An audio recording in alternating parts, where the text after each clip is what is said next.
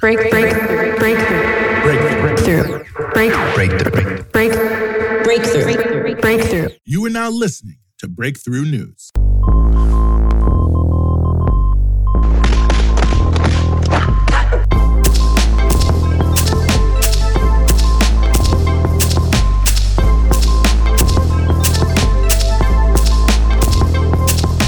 It's 5 p.m. You're listening to Breakthrough News, and this is the Punch Out. We're following the news all day so you don't have to, giving you everything you need to know about what's in the headlines and what should be. And yes, we're back with you here on the 26th of February, 2021, Friday, closing out the week. Plenty for you here to end out the week. We're going to be talking about a massive clean water crisis in the U.S. We'll be explaining what's going on with the minimum wage issue in terms of the U.S. Congress. But before we get to either of those two crucial stories, we want to start with Biden launching a strike in Syria.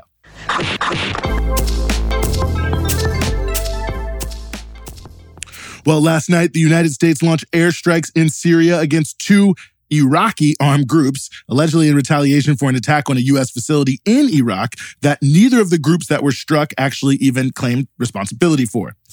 So, just right there, you can see that the U.S. attack is certainly not the reprisal attack that it's being made out to be. From our point of view, it's a message from the occupier to the occupied. Now, the official death toll is not entirely clear, but it does seem to be in the dozens. So, what happens here? Well, on February 15th, there was the aforementioned attack. Very small rocket attack. Three small rockets uh, were fired, and the groups that claimed credit for it, no one had even ever heard of before. And in fact, Pakistani media has reported that Iraqi intelligence actually told the U.S. it was ISIS remnants that did it, not again, either of the two groups that were struck last night. And in that attack, one non US contractor and a few American contractors were wounded. Now, the US and their strike, the one from last night, dropped 3,500 pounds of bombs. 3,500 pounds of bombs. They killed you know, what looks up, upward of a dozen people. I've seen as many as 20. And again, the strikes were launched on two groups uh, that were not even that were not involved in February 15th in terms of at least what they have claimed. And those two groups, by the way, are uh, Hezbollah and Kata'ib Sayyid al-Shuhada. Now, these two groups are actually elements of the Iraqi security forces. So they're actually a part of the Iraqi government. They are legally in Syria as part of the partnership between those two countries. Now, again, Neither of those groups claim they were involved in February 15th. And in fact, Kata'ib Hezbollah actually denied that they were publicly. However, they are both major critics of the U.S. presence in Iraq and have demanded a U.S. withdrawal of all its military forces. It's also worth noting here the leader of Kata'ib Hezbollah was also one of the people murdered by the United States last year in the strike that killed Qassem Soleimani. So a top leader in Iraq's own military, essentially, murdered along with Soleimani, part of one of these groups that was struck last night. Groups like these, of course, are part of a large consensus that the U.S. should, in fact, leave the country. Last year, Iraq's parliament, and what was a non binding vote, but certainly a telling one, voted for the U.S. to withdraw from the country. They were, you remember, the U.S. that is, kicked out of the country in 2011 when there was no agreement over the status of forces agreement when Obama was president. Now, the U.S. was invited back during the fight against ISIS, but now that that fight is basically over, the demands for the U.S. to leave have grown to significant proportions. And some small groups of people seem determined to launch these small rocket attacks as a form of resistance to the US presence, which is ultimately what the US strike is all about. They're sending a message to opponents of a US military presence in Iraq and the broader region uh, that they are not going anywhere, that the US is not going anywhere and can strike any critic at any time under any pretext without having to offer any evidence uh, of, of, of what the relationship may be. It's a message that any tie with Iran, also of any sort, means that you can be struck at any time as well. It's also a message to Iran that they cannot conduct regional diplomacy freely, that as long as they refuse to conform to U.S. policy, that any of their friends and any of their moves will be viewed as hostile and will be targeted no matter what the purpose or the nature of such engagement may be. It's collective punishment. If anyone dares strike the US, the US will kill whoever they want. So if you or anyone doesn't want to be innocently murdered or really doesn't want anyone else to be innocently murdered for what you did, better just toe the line. Those are classic occupation tactics. Which of course is the result of making people afraid to affiliate with the resistance to the occupation of their own country. Again, classic occupation tactics divide and rule. Make it seem like it's worse to resist than it is to conform.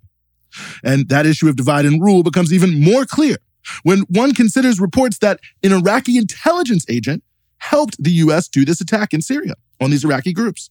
So that means that the US weaponized various elements of Iraq's government against one another. Hmm. I mean, it's really amazing if you think about it. The US sanctions Iraq throughout the 90s, kills a million people, invades the country illegally in 2003, kills many hundreds of thousands of people more, and just completely destroys the country, even more so than the sanctions that already killed a million people. Then after being invited back, they refused to accept the invitation to leave, and now are saying anyone who does anything about it is inviting collective punishment on people who may not even be related across three or four different countries. US imperialism seems like a pretty good descriptor for that type of behavior.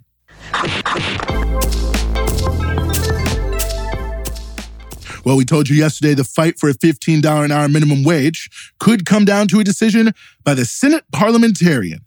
And that is indeed what took place. And now the decision about what ultimately happens about whether 32 million people in this country get a raise comes down to the political will of the Democrats and what is a major test to their claims to be a friend of working class people. Now, shortly after we went on the air yesterday, the Senate parliamentarian ruled that the relief bill could not be passed via budget reconciliation with a $15 an hour minimum wage within it because it did not meet the narrow rules around what can be considered through this budget reconciliation mechanism. Now, the parliamentarian is like a referee around the rules that the Senate makes, and mostly they make these rules for themselves. But unlike sports, the vice president, as the president of the Senate, can actually overrule that and allow the bill to proceed with the wage hike. So you seek a decision from the Senate parliamentarian, but the parliamentarian is not blocking the vote, as it were. So House Democrats, many House Democrats, especially from the Congressional Progressive Caucus, are urging the Senate and the White House to just proceed and plan to pass their version of the final bill with the minimum wage still included, which would force Senate Democrats to either strip it out or to just go right ahead and uh, and league with the White House overrule it and move forward. The White House, however, seems pretty eager to let it go. And Joe Biden, of course, as long as a week ago was saying that it wouldn't end up in the bill. So they aren't really pressing super hard for it. And when it all comes down uh, to it, the whole thing really is just about quote unquote bipartisanship. Democrats don't want to look as if they are strong arming a vote through. They want to play to just a mythical view of bipartisanship and democracy and so on and so forth. Because they could overrule the rules decision. They also could abolish the filibuster, another made up rule, and also pass the bill with 51 votes, i.e., the votes they have. But both of those moves are considered to be breaching some just totally fake decorum of bipartisanship. The throwaway excuse of centrist Democrats is often held out there where we can't hold the people together. But at the end of the day, well, one, it doesn't seem like there are that many Democratic senators even questioning the minimum wage, just questioning the process. But again, at the end of the day, they could, in fact, be strong armed. We're talking about the leadership of the Democratic Party, the president of the United States. They could strong arm these people if they wanted to. But, you know, God forbid the Democrats be seen as going to the mat to help pass a big priority for working class people. They really do appear ready to leave tens of millions of people living in poverty rather than end one of two totally made up rules that only exist to serve a purely ideological function of making US democracy look like some great collaborative enterprise. 32 million people could get a raise. There are so many people making low wages, so many people, get this, that the average person under this Raise the Wage Act would get a $3,000 a year raise over the five years that it phases in. That's how many low income people are making such low wages that that's what they would make up. 32 million people could get a raise. Many of them would be lifted out of poverty. Democrats seem ready to just leave them in poverty because they don't want to get rid of one of two made up rules. There is a potential compromise on offer here. There's an amendment backed by both Bernie Sanders and Josh Hawley that would punish large businesses who refuse to pay $15 an hour. That now that's clearly totally inadequate, totally unsatisfactory, nothing like the impact that you would need to ha- be to have there, but it's it's a thing, it's something that looks maybe could look good for some people, so don't be surprised to see something like that in the final bill. But ultimately here's the bottom line. This is what you really need to remember. 32 million people could get raises. Many millions of them would be lifted out of poverty. And if they don't end up getting the raise, if they don't end up getting lifted out of poverty, it's because the Democrats didn't care enough about it. Period.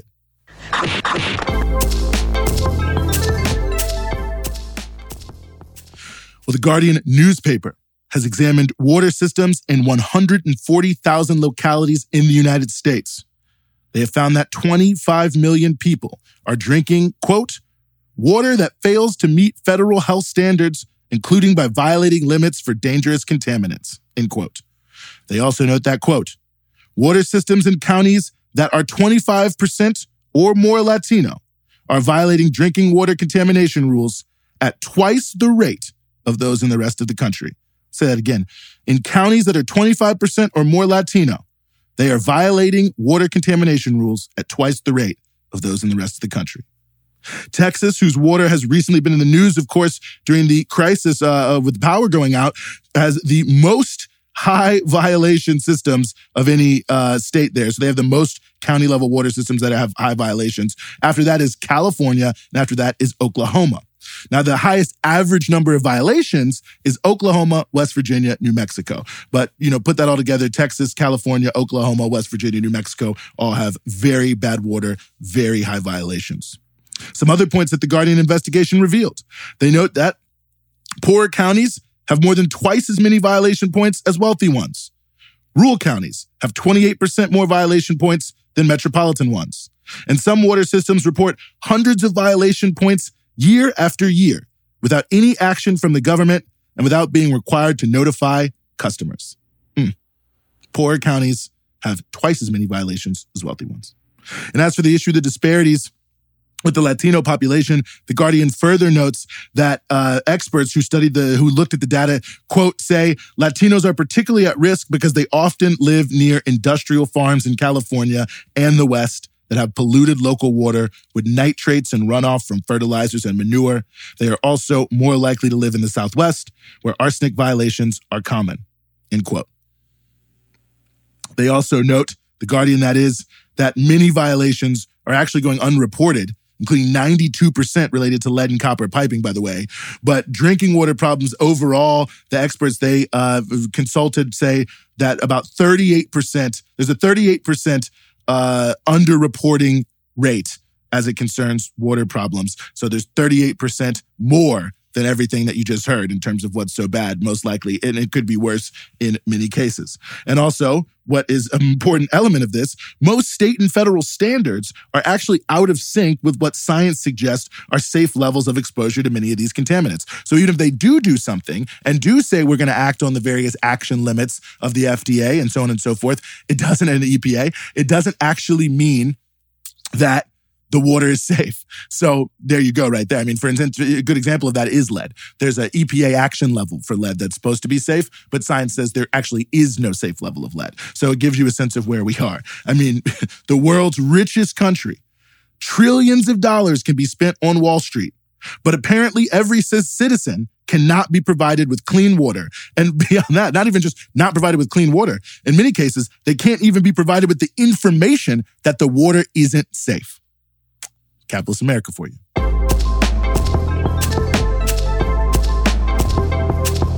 That's the punch out for today. We're with you Monday through Friday, 5 p.m. here in New York East Coast Standard Time, 2 p.m. in Los Angeles Pacific Standard Time, and 9 p.m. GMT. And of course, you can support everything we do here at Breakthrough News at patreon.com slash breakthrough news.